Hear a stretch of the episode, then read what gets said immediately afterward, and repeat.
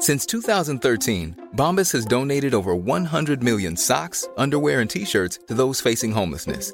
If we counted those on air, this ad would last over 1,157 days. But if we counted the time it takes to make a donation possible, it would take just a few clicks. Because every time you make a purchase, Bombas donates an item to someone who needs it.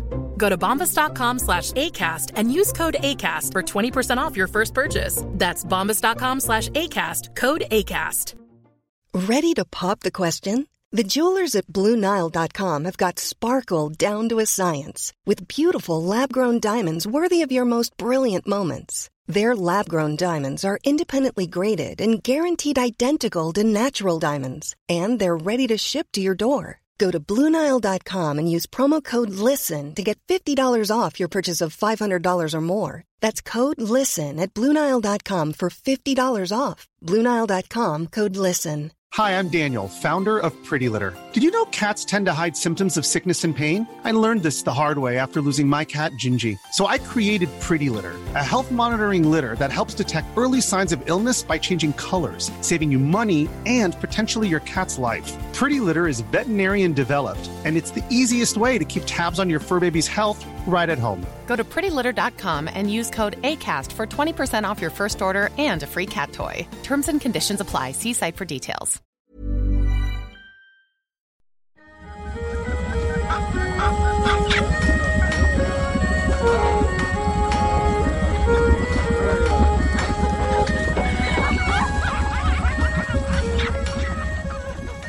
To Magic and Medicine, a bonus series of the Three Ravens podcast, all about superstitious spells, crazy charms, and some downright revolting remedies.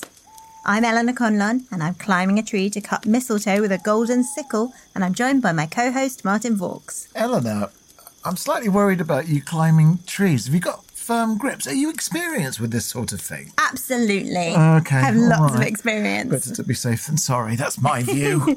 We are thrilled to be back for our first bonus episode of Series 3 after a little break in the wake of haunting season. Mm-hmm. Now we're getting ready for all things festive, and we have certainly hung up our mistletoe. yeah, I'm hoping if I linger under it at just the right moment, I might get a kiss. You could be lucky. but any mistletoe which features in today's episode has nothing to do with kissing. Oh. Because today we're going to be talking about druids. Martin, have you ever met a druid or encountered any druidry in your life? I don't think I've ever met a druid. I mean, I've, I think I've met one person who said they're a druid, but I wasn't entirely convinced. I- I've encountered them a lot in writing, in fiction, but I mean, I think they're a bit mysterious. And, and through the documentaries that I have watched about, you know, life in the ancient past, it seems like what we know about druids is a bit speculative. There's not a whole ton of evidence. So I'm really interested to hear what you've been able to unearth in your research. Perfect. Now, it's worth saying that I hadn't quite appreciated what a huge topic this was when I started doing the research for this episode.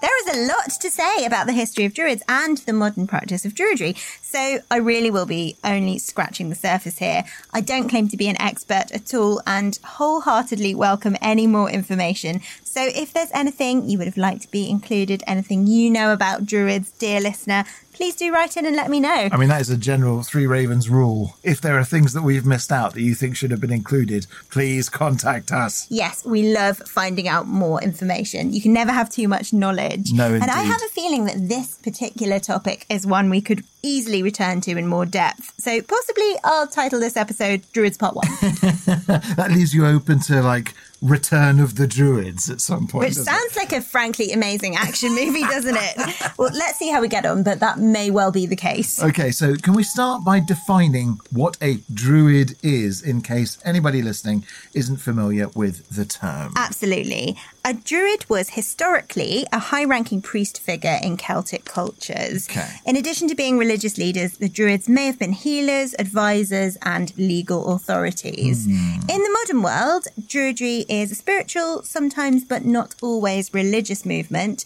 which promotes relationships with nature and its divine essence. They really like Stonehenge, don't they, them druids? They like all sorts of outdoors. Um, theological beliefs in modern druids vary really widely, Okay. There is this core sense of nature based spiritual frameworks and a regular practice of connection with nature, often resulting in environmental work as well. And some pretty cool costumes, gotta say. yeah, yeah. Uh, so, do we know when the Druids first originated? Like, is there a start date for Druidry? We have a slight problem here because early Druids left no written accounts of their law, possibly because it was against their religious doctrine to do so. It seems likely that people in positions of power within society would be literate, so it makes sense that they perhaps weren't allowed to keep written records, which is why we don't have anything. Hmm. And it's within reasonable conjecture that part of the early Druidic training involved memorizing stories and rituals, so it makes sense that theirs was a purely oral tradition. Yeah, of course. Because, you know, we talked a little bit about vellum and parchment. Paper, of course, not something that lasted, not something that was around. Written languages, little bit sketchy about how people even wrote and recorded back in the Celtic era. You know, we, we have concepts like the Ogham alphabet. Yeah, which we'll talk a bit more about later. Um, so, how do we know what we know if nobody was writing it down? Well, luckily for us, contemporaries of the Druids from other cultures weren't at all shy about recording their experiences and thoughts. Right, gotcha. So we have sources from the Greeks and the Romans, so from the classical era, basically. One of the best sources for information about earliest references to Druids is actually Julius Caesar. Famous fan of the optometrist chain Specsavers, you know. Really? Yeah, because he came and he saw. Well, He, he actually provided a lot of useful social historical information, though, didn't he, Julius Caesar? yeah, he did, as well as conquering. Yes. Caesar's De Bello Gallico, uh, the commentaries on the Gallic Wars, were written from 50 BC after a nine year campaign against the Gauls. If you've never read it, it is kind of mind-blowingly awesome as a text. It's Yeah, it so is. interesting. It's quite it's quite a slog. Yeah. It's in several books, um, and it was actually written as a bit of a publicity stunt, Mm. all seven books of it, to increase Caesar's popularity with the plebeians and protect him from his aristocratic enemies who Yeah. were trying to get rid of him after the Gallic Wars, basically. well, he, he did have a little bit of a difficult time with pointy objects. Yeah, he he did. Uh, popularity um, uh, among his peers was not his strong suit. Mm. But in addition to talking about battles and tactics and obviously sort of conquering left, right, and centre, the Gallic Wars does act as a bit of a travel diary too, because Caesar describes his experiences and the people he meets on his journey. okay, so in particular, what do we learn from Caesar about the Gallic Druids then? Well, he wrote extensively on Druids, and while some of it may have been exaggeration to communicate his own ideas and purposes to the people of Rome, some of it is likely based in fact. It's actually from De Bello Gallico that we get the idea of Druids not using written language.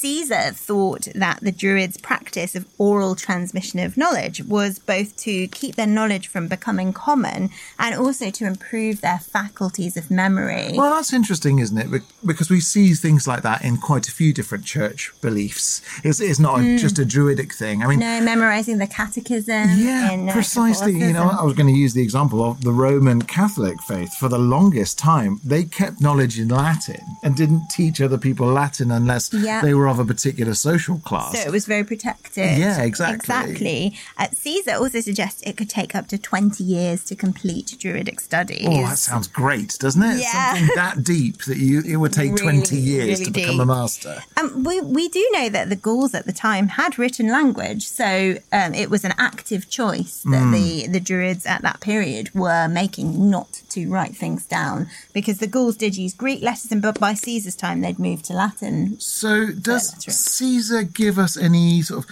clues about the place of Druids in society? Because, in my mind, they're kind of the highest of the high, the holiest of the holy, and maybe are almost kind of outside of society because they're so sacred. But that's just me speculating. Well, he does. He he writes that the Druids were as important as the Equites or the nobles in pagan Celtic society. Hmm.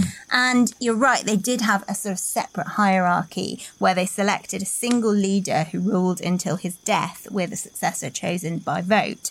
And he also says that they were exempt from military service and from paying taxes. Well, obviously, there's lots about this that sounds appealing, but also from my understanding, understanding, Druids kind of cut across tribes.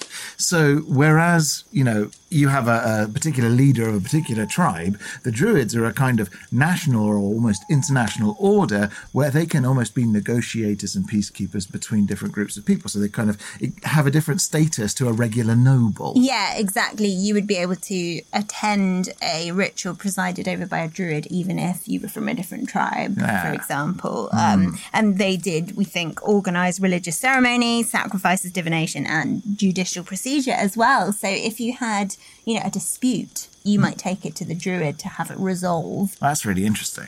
And we've got two other classical writers, well, more than two, but uh, two I'll talk about right now, who, in mentioning the druids, um, we've got uh, Diodorus Siculus and Strabo. They both say, um, separate accounts in separate centuries, that the druids were so highly respected that they could stop battles if they intervened. Yeah, I've heard about this. The idea that they could step out between two fighting armies yeah. and the two fighting armies would stop. They would have to stop. Yeah, yeah, they'd have to stop because to kill a druid or endanger a druid was seen as, you know, bad luck for absolutely everyone. Yeah, it was not a lucky thing to do. Oh, so interesting. So you said that that was just two other sources. We have three sources so far, but are there any others? Yeah, there are, although none so extensive as Julius Caesar. Right. Like he, he really goes to town in the Gallic Wars.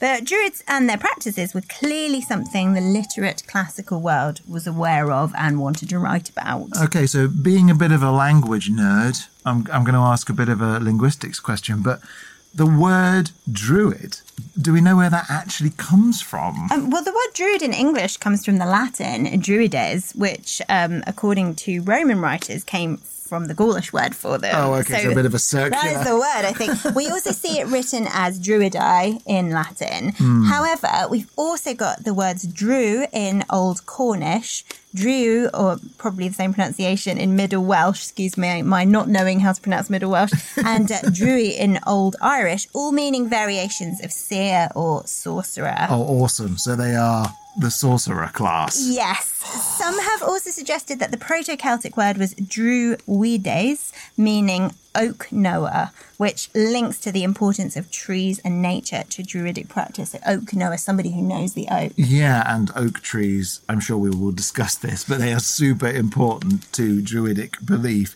You've got to wonder if that's one of those words or word sounds that's ascribed to the object because of the people or the people are ascribed the word sound the other way around. Yes, exactly. Mm, Very interesting. interesting. Okay, so what else does Caesar have to say about what the Druids actually got up to? Like, what are the headlines according to old Julius Caesar? well, he talks about their involvement with theology and cosmology and astronomy. He says that the Druids were concerned with, and this is a quote, the stars and their movements, the size of the cosmos and the earth, the world of nature, and the power and might of the immortal gods. Awesome. Which gives us an idea of the Druids as these extraordinarily civilized and learned, almost natural philosophers. Yeah, sounds awesome, doesn't it? Fantastic. Doesn't it? What, what, a, what a pathway. Yeah. And he says that actually Britain was the center of Druidic study, mm. although he's writing from his experiences in Gaul, but he says the Druids met annually at a sacred space. Oh, well, firstly, I think we've got to doff our caps to Caesar just at this point to say thank you very much for being so thorough yes. in, in recording Early Druids, stuff. nil point for record keeping. Yeah. Julius Caesar, 10 points. if if he was telling the truth. Yeah. Because De Bello Gallico and its accounts of Druidry has been a bit of a bone of contention for scholars of the Druids, in fact. Oh, really? Modern historians, including our great hero Ronald Hutton, mm. author of fantastic books, which I highly encourage you to read some of his work if you haven't already, um, have put forward the view that Caesar manipulated the idea of the Druids and their practices for his own ends. I mean, to be fair, that is just about what every historian ever has done. Exactly. yes. It's what writers do. Most people come at a historical account with a slight agenda, don't yeah, they? Definitely. I, mean, I don't think there is any such thing as an unbiased historical account. No, any travel log, likewise, even if it's sort of contemporary history, as it were, describing what it's like to visit a particular nation. If you were to write an account of your holiday, you would describe things in particular ways for good reason. yeah, exactly. And some people have suggested that despite talking about the Druids as a significant part of Gallic society, he doesn't mention them in any conquests. Hmm. And he did quite a lot of conquering in Gaul in, Yes. over that nine year period. And um, Ronald Hutton, in particular, thought that Caesar had presented the Druids as both civilized and barbaric, so that they represented a society worth including in the Roman Empire. Which required civilizing with Roman rule and values. Oh, I see. So, like, they're they're worthy of joining because they're intelligent and educated, and they've got all these skills and potentially powers. Hmm. But they still do these barbaric things, so we still need to impose Roman rule. Okay, so Caesar may have been exaggerating a bit to help justify intended invasion and the imperial project of Rome. Every historian thinks so. There's a historian called Miranda Aldhouse Green who's written extensively on the Druids, and he, she's pointed out that while he might have embellished things a little bit, it was unlikely he would have just made everything up. No. As he was accompanied on his conquest tour of Gaul by a lot of other Roman senators who might have mentioned it in their own accounts if he'd been outright lying. Yeah, very good point. And and so what about any other sources? I mean, who else can we rely upon for our information about ancient druids as they once were? Oh, I mentioned him already, but uh, Diodorus, author of the astoundingly huge work Bibliotheca Historica between 60 and 30 BC. When I say astoundingly huge, Yeah. this work was in 40 volumes. 40 volumes? Diodorus set about to produce the entire history of the world up until that point. Woof. And he went about it in an extremely lengthy way. Yeah, that's that's I a think only text. about 15 of them still survive, but still, that's pretty impressive. That's amazing, isn't it? From how long ago they were. And he says that the Druids were philosophers and learned in religious affairs and that they were honoured in society. We've also got a chap called Pomponius Mela, um, who was a geographer, an early geographer, a map maker, person who tried to uh, map the world, I suppose, as he knew it. And he was writing around 43 AD. He was the first person to say that the Druids underwent secret training in caves and forests. Ooh, caves. and Sounds quite exciting, doesn't it? See, I mean, everything you're talking about kind of appeals to me, Eleanor. Vanishing into the forest to memorize long chunks of poetic lore. It does sound pretty great, doesn't it? we also get a reference in 750 AD in a poem by the Irish monk and saint Blathmac, where Solid name. Blathmac, Hi, I'm Blathmac. where he says of Jesus, he was better than a prophet, more knowledgeable than every druid, a king who was a bishop, and a complete sage. a little bit on the tautological side there, but I guess that makes a, a point, a point. Yeah, so even for a monk in the Christian community, the Druids were considered extremely knowledgeable. So much so that Jesus and Druids are in the same Yeah. breath there. No, I, I mean, I, I hear, I hear you. I, I just, I don't know. I'm not convinced. Not convinced by Blathmac. Well, I, I mean, if we believe Jesus was the son of a poor carpenter from regional desert nation, he's not going to be as wise as somebody who spent 20, 20 years, years in a training. cave. No, you have got a good point there. yep. Do you remember Nennius? Yes. We mentioned him in our Middlesex episode earlier this year. Hmm. He was the Welsh monk who wrote the Historia Brittonum, who may have been responsible for the whole New Troy thing. Yes, spelling mistake. Spelling mistake, Nennius. Nennius. Yeah. Well, he relates the story of Vortigern, who was a 5th century warlord and king of Kent, who invited 12 druids to help him after he was excommunicated from the Christian community at that time, which is interesting because it suggests possible druidic survival in Britain after the Roman invasion Ooh. and potentially at the same time as Christianity is active within Britain. Although Nennius was writing in the 9th century and could have been engaged in a flight of imagination, Yeah, in terms of surviving druids, I mean, I, I don't know if this is something that you're you're planning to touch on later, but I remember there was a massive sacrifice and, and enormous slaughter of druids by the Romans invading Anglesey. yeah, Yeah, so that's kind of one big historic moment that I, I, I am familiar with. But I also remember reading that druids were involved in human sacrifice, or likely were involved in human sacrifice. And obviously, that's a bit controversial. Now, do we have any kind of basis in fact for this human sacrifice idea? Because I'm imagining if you were writing about a foreign type of holy caste and you wanted to cast aspersions about them, saying, oh, well, they kill other human beings for their gods. We must therefore do away with them. It's quite a good way of kind of belittling them and making them seem lesser. Yeah, exactly. I mean, and sure, I think we don't know for sure. Hmm. As you say, Roman and Greek writers certainly make a lot of references to Druids as practitioners of human sacrifice, but it could be imperialist propaganda hmm. with the con- conquerors projecting what they saw as barbaric traits onto the people they wanted to invade to kind of justify their conquest and confirm what they saw as their own superiority. It's complicated, isn't it? Because hmm. we know that the Greeks and Romans were more than happy to kill people. But yeah, it's very much part of the game for them. Whether it was part of their religious practice, a little bit more I guess debatable. that's the difference, isn't it? They Yeah. go, oh, well, we're so much better because we don't do it as part of our religious practice. you know, we, we can talk about Vestal virgins and we can talk about, you know, mm. Pyrrhic sacrifice. So that definitely happened in, you know, the quote unquote classical world. And also, archaeological evidence of ritual death has been found all over Europe. Like, we have physically seen mm. some examples in museums. And that kind of strongly points to Iron Age Celts practicing human sacrifice in some ways. Yeah, those graves can't all be honoured warriors, can they? like for example bog bodies we, we have mm. talked about this before the Lindow Man that's a famous one he has these marks of what appear to be violent death his body then cast into water. And we've talked about this idea a mm. few times on three ravens this idea of water as a transitional kind of space where you pass something into water whether that's a body or an object and it passes from our world into the other world the afterlife to be useful there well, Caesar says that Druids did prefer to use criminals as sacrificial victims rather than innocent members of society, hmm. which is somewhat heartening. But then he also describes victims being burned alive in a large wooden and wicker effigy. Summa is ecumenin. yeah, where have we heard that one before?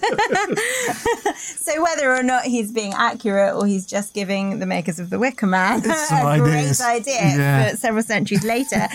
Unfortunately, it is pretty hard to find archaeological evidence of large Wicker men hmm. when it's literally gone up in smoke. Yeah, yeah. So we do have to leave that one to conjecture. However, there are frequent enough references to human sacrifice being part of Druidic rituals for us to infer there was maybe some basis in fact. I, it wouldn't surprise me. I've got to say, for for the culture of the time, it seemed like killing people was kind of bread and butter. yeah, kind of normal. and we have this account in the 10th century which talks about the threefold death. Ooh, that sounds interesting. What's the threefold death? Well, it states that sacrifices to the deities Teutates, also known as Mercury, Esus, also known as Mars, and Taranis, also known as Jupiter, should be by drowning, hanging, and burning. The historian and expert on Iron Age religion, Anne Ross, proposed that the Lindow Man bog body actually was an example of the threefold death human sacrifice ritual because he had his throat cut, he was strangled, and he was hit on the head. And he may have then been an offering to several different gods. I mean, on the one hand, that is kind of unpleasant, but it's also absolutely fascinating. It's so interesting, isn't it? And And then, must- as you say, the body was put into water as well. So that, that could be another layer to that. I, I got to say, you know, and this may be from reading and watching lots of fantasy, but I have always associated druids with augury and predicting the future. Do we have any evidence on that? That definitely comes up to, yes. Cicero actually said he knew a Gaulish druid who claimed to have that knowledge of nature, which the Greeks call physiologia. And he used to make predictions, sometimes by means of augury and sometimes by means of conjecture. Conjecture. we can all do that, Cicero. Yeah, indeed. and uh, Diodorus Siculus writes about druids attending sacrifices to the gods as intermediaries between the human and the divine, able to interpret signs they received. I'm going to read you this section from Bibliotheca Historica because it's uh, it's very vivid. Excellent. These men predict the future by observing the flight and calls of birds and by the sacrifice of holy animals. All orders of society are in their power, and in very important matters, they prepare a human victim, plunging a dagger into his chest. By observing the way his limbs convulse as he falls and the gushing of his blood, they are able to read the future. Blimey. I mean, that's quite unambiguously making the case for druids engaging in human sacrifice, isn't it? Yeah, I mean, it, as I've said, it was an absolutely insane work in 40 volumes, and hmm. Diodorus was nothing if not thorough, but I will leave our listeners to decide if they believe him or not. Okay, Eleanor, you are talking about predicting the future. I am going to make a series of predictions now. I think that you will talk about the druid's relation to mistletoe, which is really important for this time of year and all times of years. I'm hoping that you will talk about femininity and druids because I have big questions about whether, for example, women can become druids. And then I'm also, and I think this is a bit of an easy one, but I am going to guess that you are going to talk to us about how the Celtic revival connects to modern beliefs around druidry. Am I right about these things? You will find out right after this.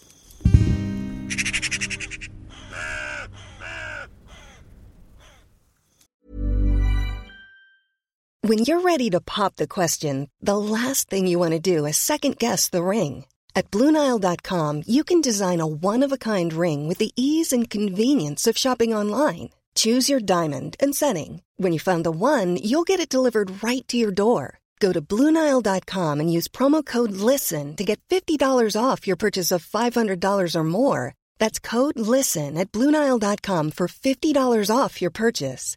Bluenile.com code LISTEN. Hi, I'm Daniel, founder of Pretty Litter. Did you know cats tend to hide symptoms of sickness and pain? I learned this the hard way after losing my cat, Gingy. So I created Pretty Litter, a health monitoring litter that helps detect early signs of illness by changing colors, saving you money and potentially your cat's life. Pretty Litter is veterinarian developed, and it's the easiest way to keep tabs on your fur baby's health right at home. Go to prettylitter.com and use code ACAST for 20% off your first order and a free cat toy. Terms and conditions apply. See site for details.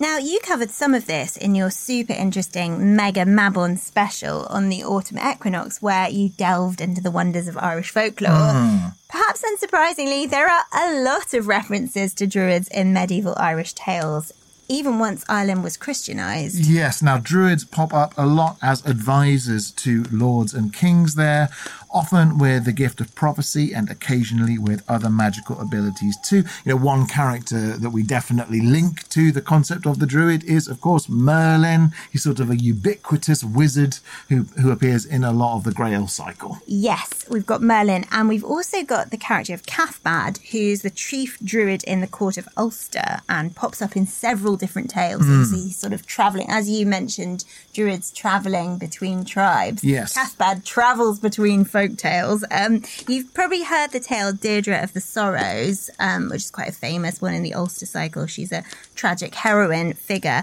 and her story is kicked off by the prophecy of uh, that druid that Deirdre would grow up to be very beautiful, that kings and lords would go to war over her, blood would be shed because of her, and Ulster's three greatest warriors would be forced into exile for her sake. It's quite a lot to hang around a person's neck, isn't it? Yeah, you can imagine why she feels a bit sorrowful, Yeah, frankly. indeed. and this prophecy, totally ignored by the king, of course came true. Kings, so, eh? true speaking augury there about these really big, life changing things. Mm. But we also have other examples in the Irish mythological cycle, including druids raising magical storms to prevent enemies landing their ships. Yeah, absolutely classic one, the raising of a storm. So there's this idea of mystical power in addition to a close connection to the gods. Yes. Of course, once Ireland is Christianized, Druids appear as sorcerers who are trying to oppose Christianity and get in the way of saints. Um, so there's a description in a story of the life of St. Columba of Druids raising clouds and mist and creating fences of protection to stop St. Columba and St. Patrick progressing and converting people. Yeah, likely chinny chin chin, I'd say to that one. Yeah, I mean, I, I like the idea that there's this sort of linking um, notion of using the weather. Uh, the, the the connection of the druids to nature is so powerful that they can actually manipulate it. Yeah, I mean, we, we see that with witches though as well, don't we? Yeah, You know, lots of witches are accused of summoning storms or manipulating the weather, when very often it may be that A, they're lucky guessers. B, The they weather is unpredictable. yeah, the weather is unpredictable, but but also that it's it's a, a, a kind of thing to hang around their necks when something bad mm. happens, and go, it's very "You." difficult to prove they didn't. Yeah, exactly. That's what I mean. You know, once the mm. weather's gone, you can't exactly interrogate it. no, so. that's very true. And um, we've also got in the Fenian cycle a number of druid characters, including Bodhmall, who is a lady druid who helps bring up Finn McCool. Get in. One of my guesses correct. Ladies can be druids. Now, I don't know why, but I have always associated the idea of druids with the kind of image of a man with a long white beard. No, ladies can absolutely be druids. That uh, is cool. uh, a famous one, but she's not the only one in the Fenian cycle. There's there's quite a few. They're often daughters of noted male druids, but not Mm. always. Sometimes they're simply druids in their own right, and they just Super have the same powers, the same respect in their society. I love that. See, I'm really In folk interested. tales, anyway. Yeah. so I'm really interested in the role magic seems to play, at least in folk tales, because it seems to me that as though there's uh, there's a bit of a crossover between the religious practice of druidry and this idea of being a sorcerer or being a magician, a wizard of some kind. Yeah, there's also a bit of conflation in the modern world with Wicca. There's a number of similarities between the two paths, and some people even combine Druid and Wiccan ideas and practices, just as other people combine different spiritual ways with Druidry. Okay, so my spidey sense is, is tingling here. We're talking about druidry coming back to life again. I mean, we know that there are modern druids, don't we? Yes, we do. Every solstice, we see a nice photograph of them at Stonehenge Yes. celebrating, don't we? Um, but it's much wider than I thought it was when I started looking into this. Really? Yeah. So census data from 2013, which is obviously 10 years ago now, had the Druid population of the Anglophone world at 59,299. So it likely exceeds that now 10 years later. Wow. See, that's quite an interestingly high number. And yet, there is a long time when we don't really hear anything about the Druids at all, isn't there? Like, presumably, yeah, Christianity starts to dominate, Druidry falls away. And then we mm-hmm. go through, I guess, what we call the early modern era, and people aren't writing about Druids during that period no. of time. Indeed, no. Really, from the 7th century onwards, with the widening spread of Christianity through Western Europe and Celtic countries, we don't hear a lot from or about Druids then until the 18th century, Yeah. when there's a revival in interest in their history. So that seems maybe slightly ahead of the Romantic Celtic revival, but only a little bit. It is, but the one certainly blossoms into the other. I mean, hmm. Interest in Scottish Gaelic culture greatly increased in the late 18th century, which we can partly thank Sir Walter Scott for. Well, we can also thank Irish nationalism because that's Yeah. what really what was bubbling Yeah, underneath. completely. You know, poets like Thomas Moore collecting folk songs, you know, Irish Yes. melodies and, and so on and so forth. Now, we must tell you, talking about Walter Scott, Mm. that while Eleanor and I love literature and Scott theoretically falls right into my area of interest, we both struggle a little bit with Sir Walter Scott. yeah, definitely not my cup of tea. Mm. Um, luckily, he's far from the only person getting involved in Yes. this Gaelic revival. There's James Macpherson's Ossian, um, and you, you mentioned Thomas Moore. Mm. Yeah. And we can even see at this point in time a great revival of interest in folk songs with popular composers like Beethoven creating arrangements of Scottish folk songs, folk dances starting to appear in the ballrooms of the wealthy, and this sort of growing sense of Celtic identity. Yeah. You've talked about Irish nationalism, and I mm-hmm. think that's that really rises up at this point, doesn't it? You start seeing Celtic inspired patterns appearing in art. And this romantic sense of the past, a connection to nature and humanity's sort of more natural state, the noble savage, all of that stuff becomes really sought after. Oh yeah, definitely, and and that's partly to do with the Industrial Revolution, blossoming and blooming, the Age of Enlightenment, and so on and so forth. I mean, well, rolling right into your your friends, the romantic poets. yeah, that's right. I mean, yeah, William Blake, as an example, he actually has a vague connection to Druidry.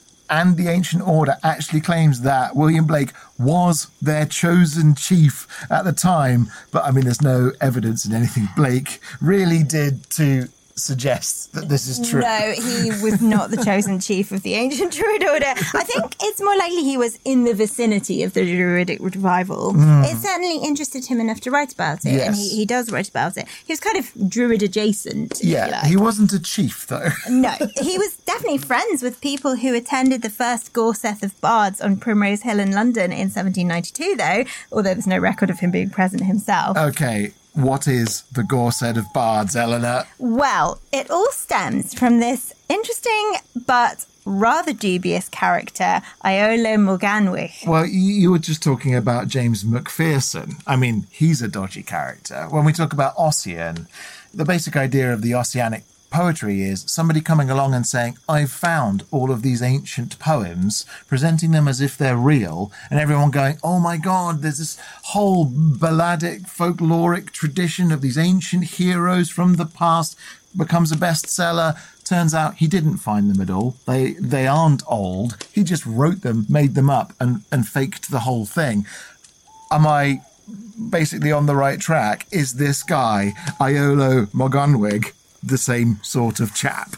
Well, in some ways, Iolo, whose uh, real name, by the way, was Edward Williams, um, was a force for good as he championed the Druidic revival, and some of the traditions that he put forward are still used today. However, he has also been called hateful by noted grammarian Sir John Morris Jones, who said it would be an age before our history and literature are clean of the traces of his dirty fingers. Oh, naughty Edward. I mean, Iolo. Iolo. now you got me properly intrigued. What did Edward get up to? Well, you are quite right. He is 100% in the Macpherson camp of things. He was a Welsh antiquarian and a poet in the 18th and early 19th century, and he supposedly discovered a number of historical and poetic manuscripts. They were all about it yeah, they were time. all about it. He founded this secret society called the Gorsedd, which is a society of Welsh poets, writers, and musicians. Supposedly, their activities are based on real historical activities of the Druids. But it was discovered after his death that Iolo had actually forged a lot of the manuscripts and simply invented things. Ah, I mean, amazing. Like, full credit to him because he got away with it, at least in his lifetime.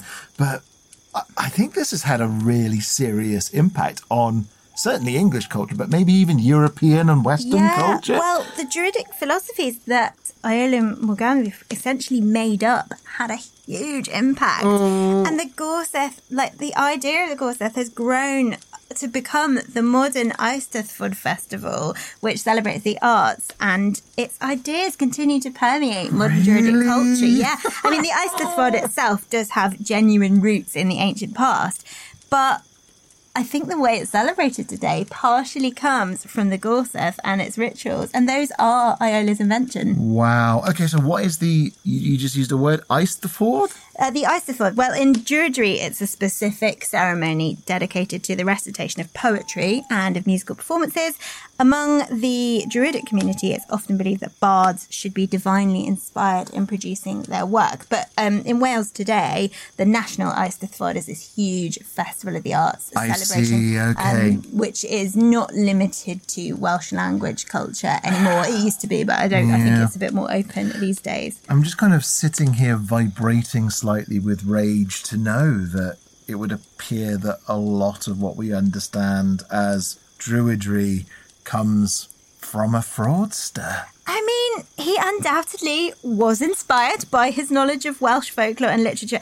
It was the kind of forgery that only a real scholar could produce. Oh, well, that's, that's fine Yeah, then. I mean, That's fine. Like, he made a lot up, but he did a lot of research and created this very original artistic body of work. Mm-hmm. He was so good that it took nearly 100 years after his death for academics to conclusively prove he'd fabricated his material. Yeah, okay, fair play. So like, he really dedicated himself to cheating everyone. Yeah, but although he was a fraud, yes, his lasting legacy has been quite positive, I would say. What's a sort of as an act of poetry positive? Yeah, I think it's super interesting in the context of modern druidry, actually, because one of its key principles is creativity. Mm, okay, yeah. Hear me out.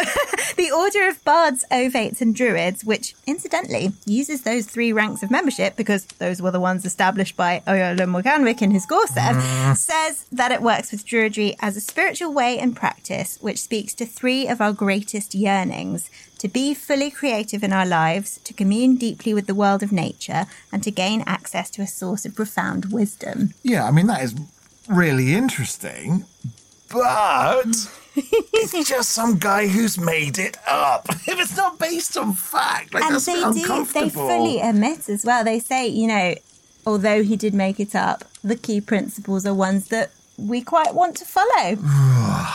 That's so interesting, but my goodness. Now, Eleanor, if we've got time, I want to ask about the Druids and the Ogham alphabet.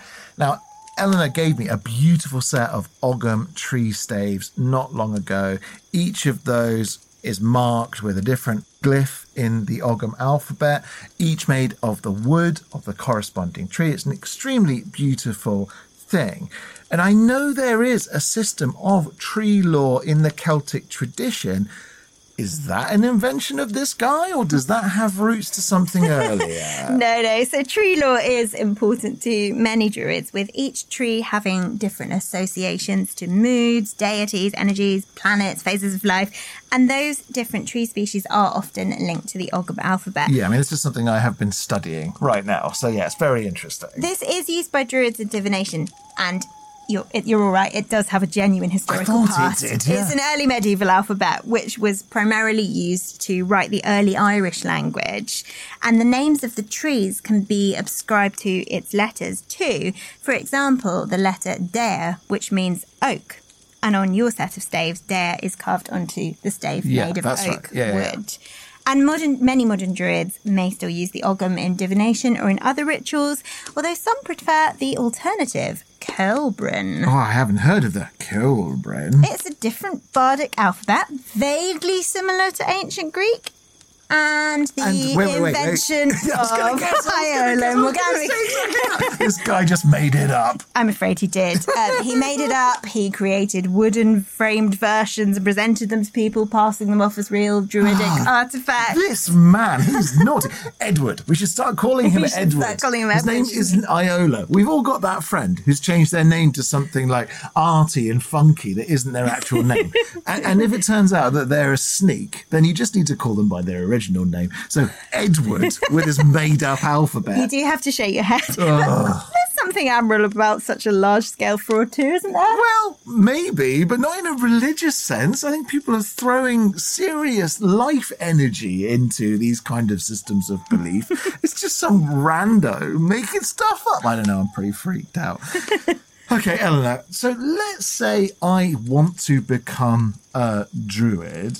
Now, earlier you mentioned something about 20 years of study. Like, do we have anywhere a sense of what is involved in my 20 year process to train to become a druid? Well, luckily for you, you no longer have to spend 20 years studying. Uh-huh. Traditionally, it would have taken that time, but many of the skills which would have been taught in that time are skills that you have already, like reading, writing, and memorizing, Oh, for I example. Okay, yeah, Um, you can actually do the training by correspondence course today. A correspondence course? Yeah. It doesn't seem terribly connected to nature and the woods and the caves to me. well, the Order of Bards, Ovates, and Druids provides all the resources. What, Um, what like via email? Yep, or by post. Correspondence course. Am I the only one thinking this is insane? I mean, I'm sure. I'm sure if you wanted to, you could phone them up and have a nice conversation with a druid.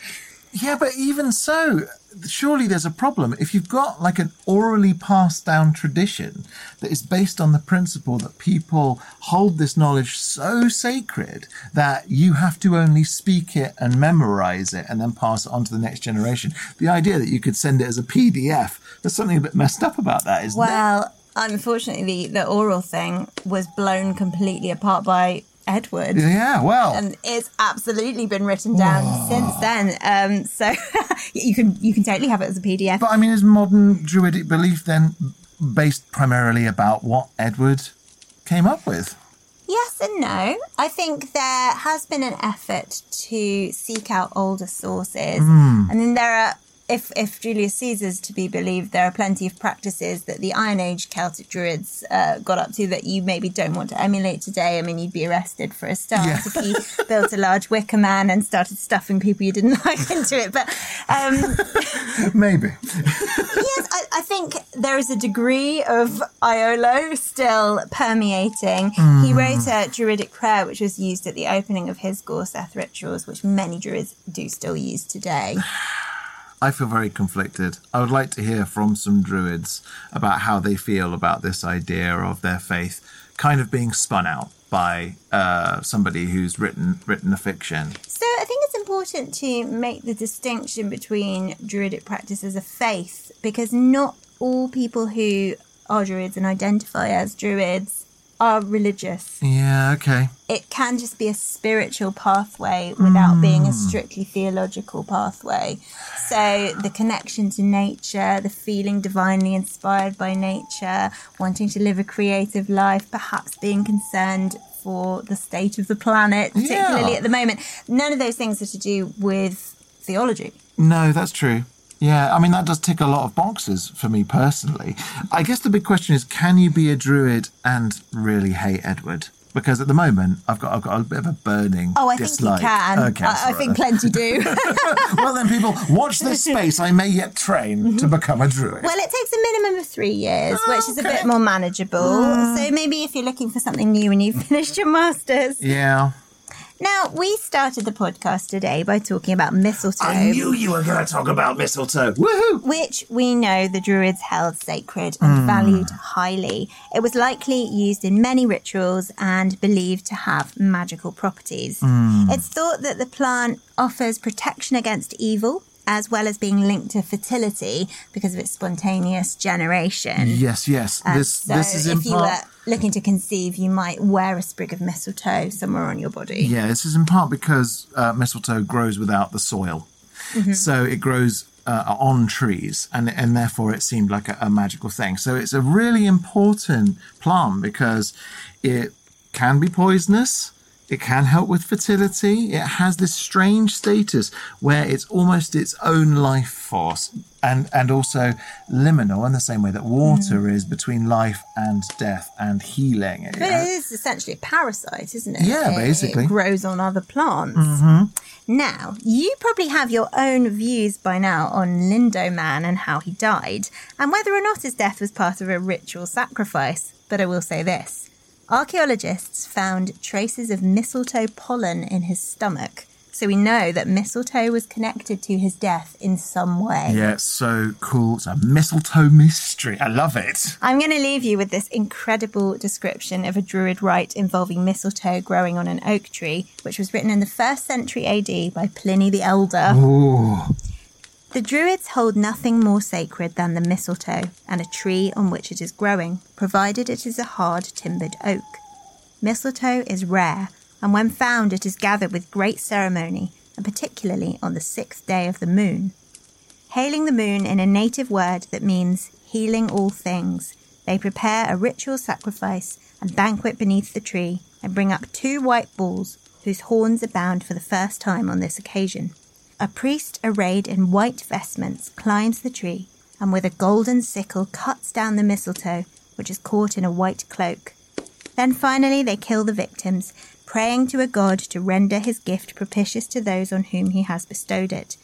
They believe that mistletoe given in drink will impart fertility to any animal that is barren, and that it is an antidote to all poisons. Oh, wow, that is so beautiful Isn't so it? interesting. I think it captures some of the beauty and the mystery of these traditional rituals from an observer's perspective, mm. and perhaps explains in part why people have been so intrigued by the Druids for centuries. Oh, wow. Thank you so much, Eleanor.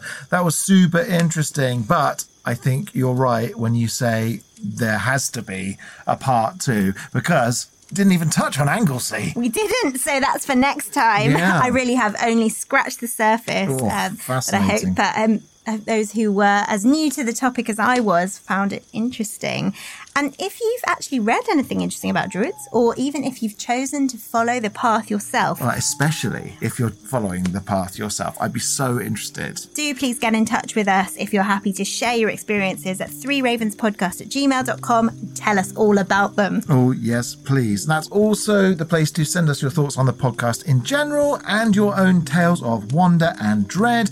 Or you can get in touch with us on social media via all the normal places facebook.com forward slash three ravens podcast, Instagram at three ravens podcast, and X or Twitter at three ravens pod. If you're enjoying the podcast, please consider subscribing to our Patreon at patreon.com forward slash three ravens podcast. We have lots of exclusive goodies on there, and a new monthly newsletter for December has just come out. Mm-hmm. Otherwise, we will be back on Monday for our usual tour of the historic counties of England, and there'll be a brand new bestiary episode on Thursday. Oh, I also want to remind everyone about our brand new Three Ravens Flash fiction competition. Send us an original story with a folky atmosphere, folky ideas, up to a thousand words, and then we're going to put them all together in a special episode so everyone can enjoy one another's work. We are so excited to read your stories. We really are. Until next time, though, while our mistletoe's fallen that way, we'll go this way. And remember, don't whistle till you're out of the woods. Our theme song is the traditional folk ballad Three Ravens, performed by Eleanor Conlon and Ben Harbour. And our logo is by Ollie James Dare. The Three Ravens podcast is a Rust and Stardust production, produced by me, Martin Vaux. Thanks for listening. God sent every gentleman, such hounds, such hawks, and such leman, with a down, derry, derry, derry, down, down.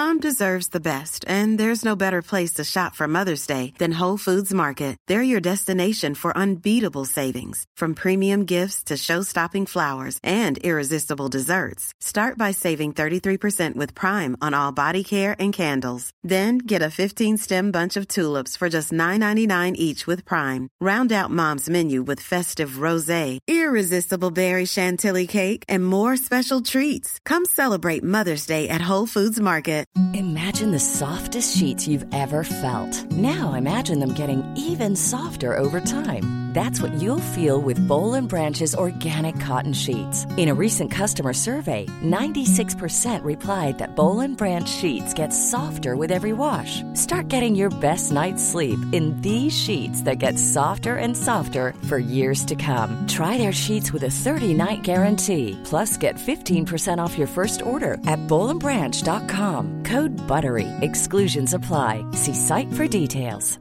Hi, I'm Daniel, founder of Pretty Litter. Cats and cat owners deserve better than any old fashioned litter. That's why I teamed up with scientists and veterinarians to create Pretty Litter. Its innovative crystal formula has superior odor control and weighs up to 80% less than clay litter. Pretty Litter even monitors health by changing colors to help detect early signs of potential illness. It's the world's smartest kitty litter. Go to prettylitter.com and use code ACAST for 20% off your first order and a free cat toy. Terms and conditions apply. See site for details.